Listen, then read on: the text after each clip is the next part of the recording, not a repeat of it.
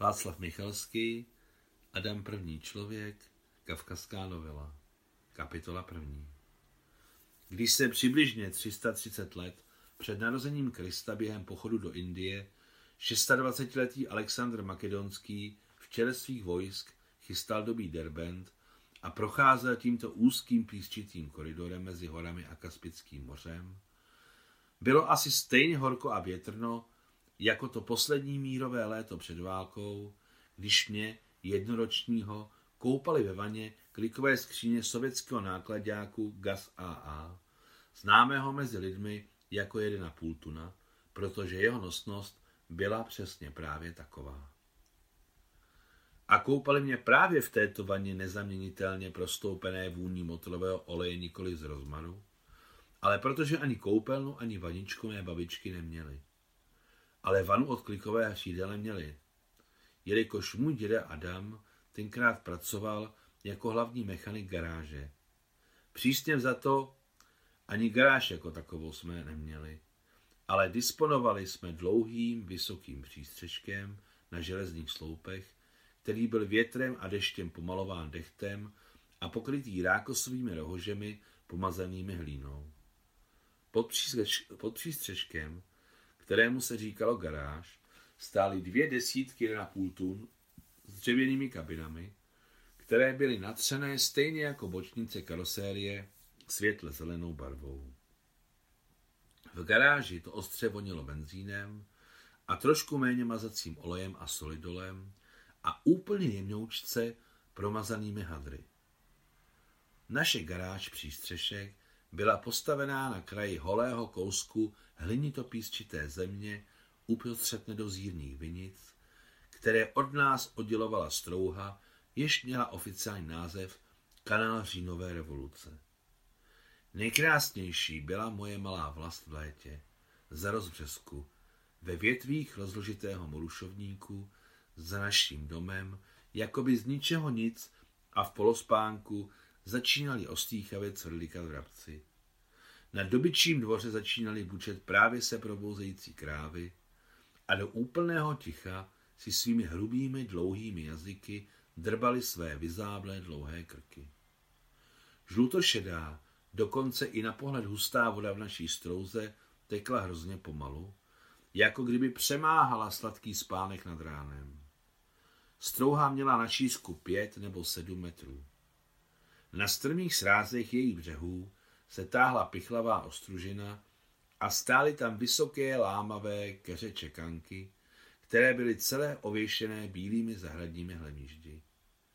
Jak jsem zjistil za 40 let, tyto hlemíždě byly ve Francii považovány za vybranou lahůdku, ale z našeho dvora to bylo do Francie daleko a tak zůstali netknutí.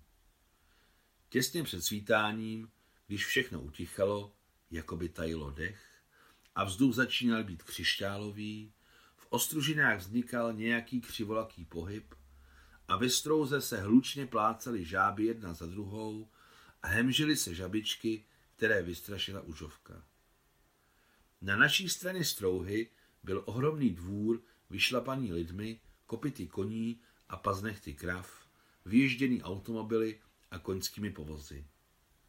Nacházely se na něm vinné sklepy se svými dlouhými, nevysokými, kulatými pozemními střechami, jež byly porostlé mechem a trčely z nich větrací komíny. Dobyčí dvůr se spoustou vepřovicových staveb, patrová budova kanceláří, nad jejímž chodem vlála na slunci, vybledlá kdysi rudá, nyní růžová vlajka se srpem a kladivem. A nakonec náš dům, který stál opodál, jak od kanceláří, vinných sklepů, tak od garáže i do bytčího dvora. Místo pro náš dům bylo, pravděpodobně, vybráno s ohledem na směry místních větrů. Bylo vybráno tak, aby zápachy z garáže nebo do bytčího dvora od nás odnášel dokonce i slabý vítr, jehož i mírný závan je unášel do dály. Na druhé straně vodního předělu, jako vojska na cestě, pochodovaly vojenské řady vinné révy přivázané ke sloupkům. V proměnlivém pološeru posledních minut před svítáním se temné listí vinné révy vybarvovalo bledě modrými skvardami od skalice a nevlídně se blízkali zakalenými kapkami rosy. Daleko za Vinohrady začínalo město, které založil Petr Veliký v roce 1722 a za ním bylo moře, z něhož se každý boží den vynořovalo na nebe slunce.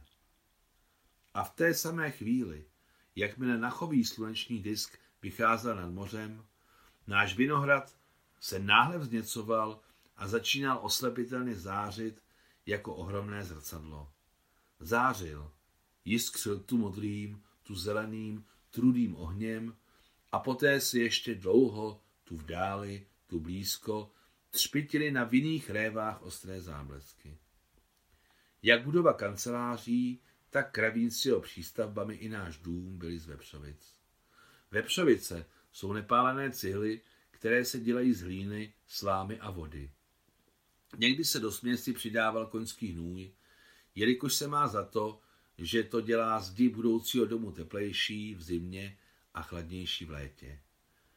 Hlína se slámou na vepřovice se mísí v létě bosýma nohama. Když jsem vyrostl, asi od čtyř let, mi občas dovolili míchat hlínu na vepřovice. Ach, jaká to byla radost, mísit hlínu se slámou, která se protlačovala mezi prsty na nohou. Takové štěstí bylo přešlapovat v jámě spolu s dospělými nebo pubertáky.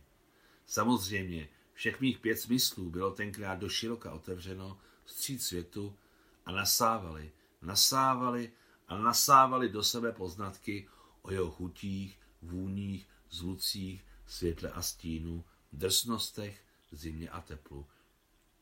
Ale tohle všechno si nepamatuji. A tak se z těch dávných časů přede mnou vynořují jen zářivé různobarevné skvrny, nebo něco úplně stojícího jak mimo mne, tak celý ostatní svět. Něco osamocené a navždy zůstávající v mojí duši, jako známka věčného života. Například pamatuji si velký šikmý stín, který se odrážel od břečky, zlatavé od slunce, nad ním mělké, ale široké vepřovicové jámy, kterou akorát začali plnit vodou pro další směs hlíny, slámy a malé špetky koňského hnoje. Dobře si pamatuji, jak jsem se pokoušel osvobodit od velkého stínu, který neodpovídal mojí malinké figuře. Jak jsem se kroutil, ale stín se mě nepouštěl. Dělal jsem dřepy a stín si dřepal. Vstával jsem a stín vstával. V tu chvíli mě proklál neklidný pocit nebezpečí. Zřejmě tak se ve mně probudil šestý smysl. Vzpomínám si, jak potom, když jsme všichni dohromady začali mísit směs a naše stíny zatančily na zemi vyšlapané do šedého lesku, můj strach bez stopy zmizel. Od té doby jsem se nikdy nebál vlastního stínu. Mělo se za to, že čím hustší bude směs, tím lépe. Poté ji rozmístovali lopatou na uhlí do dřevěných forem a nechávali tuhnout. Když Malta téměř zatuhla, ale ještě nestačila stvrdnout, snímali formy a dávali do nich nové porce směsi. S prvními paprasky slunce se na cestě, která k nám vedla od bílých saklí sousedního aulu pod horou, rozléhaly veselé hlasy dojiček, smích a zvonění věder. Když přišli na dobytčí tvůr, zvedali krávy, umývali jim vemena kalnou vodou ze strouhy a začínali je dojit.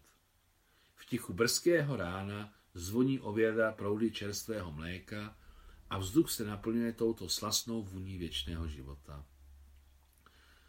Na konci ranního dojení dojičky cedí mléko a připravují se ho předávat účetnímu muslimovi, který již přijel ke kravínu na dvoukolce se zapřaženou bílou kobylou Silvou. Na dvoukolce je bílá kovová cisterna s objemem 500 litrů se šroubovacím víkem. Všichni vědí, že tuto slavnou cisternu získal můj děda Adam někde ve městě. S cisternou je to všem jasné, ale proč se mladá kobila jmenuje Silva, nikdo neví. Mohu jen předpokládat, že ji tak pojmenovali proto, že z černého reproduktoru rozhlasu na sloupu u kanceláří bylo často slyšet Silvo, ty mě nemiluješ, Silvo, ty mě nemiluješ. Před válkou v rozhlase často dávali operetu. Máváním sivé hřívy mladá blondýnka Silva energicky odhání mouchy a má se všemi okolo radost z nového dne.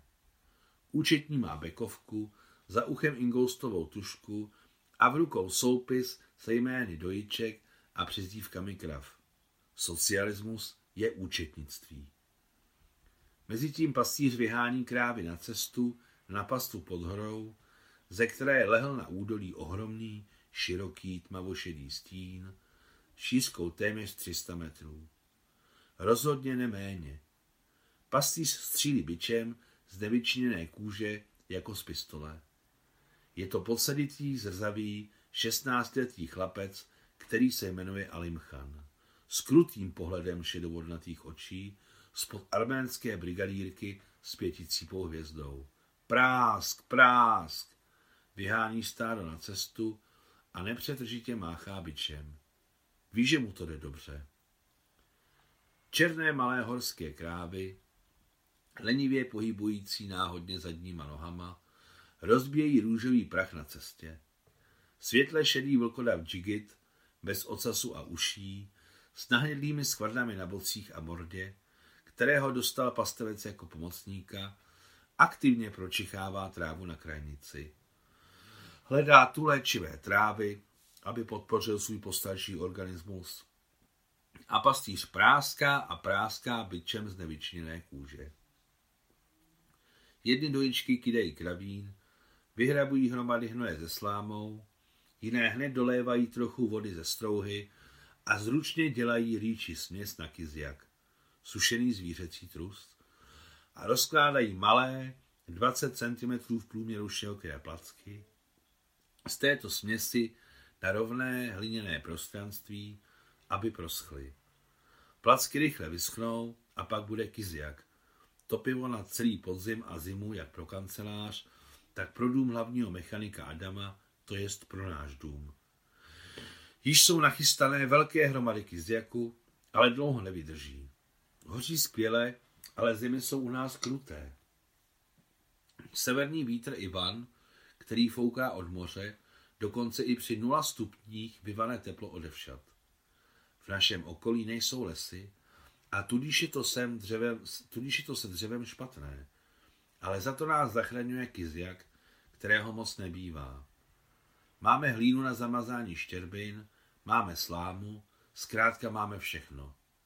Na podzim, když ze sloupků sundávají vinou révu, předtím, než ji přikopou na zimu, odřezávají staré nebo přebytečné části, které by překážely formování nových. Tudíž jsme měli spoustu vinné révy, která také dobře hoří a voní. Obyčejně se používá na zátop. Vinař Vartan vždycky říkal, že máme nejlepší vinice okolo Kaspického moře. Vartanovi lze věřit, je z Kizliaru, rodové vodčiny knížete Bagrationa. A Kizliar byl vždycky proslavený skvělými koněky, které si podle místních legend objednával pro své potřeby sám Churchill. A jeho potřeby, vzhledem k tlustému tělu, nebyly zanedbatelné. Asi jsme měli dům malý a hezký na pohled, ale mně se zdál velký a překrásný. Jeho zdi byly z vepřovic. Lomená, poměrně pozvolná střecha byla ve třech vrstvách pokryta rákosovými rohožemi pomazanými hlínou. Na střeše někdy na okrajích, ze severní strany, se zelenal mech a po celé její ploše kvetly květiny. S prvním teplem rozkvětaly rudé máky. Když vál větřík, po naší střeše probíhaly rudé vlny. Poté se objevila žlutá barborka, rozkvětaly vysoké bílé heřmánky, které byly uprostřed časné černé jižní noci tak výrazně krásné, že to slovy nešlo popsat. A nakonec celé léto, celý podzim a do samotné zimy, tam stál světle fialové, suché květy slavněnky. Když teď píšu tyto řádky a myslím na slavněnky, hned si vzpomenu na mého dědu z otcovy strany Adama. Konec první kapitoly.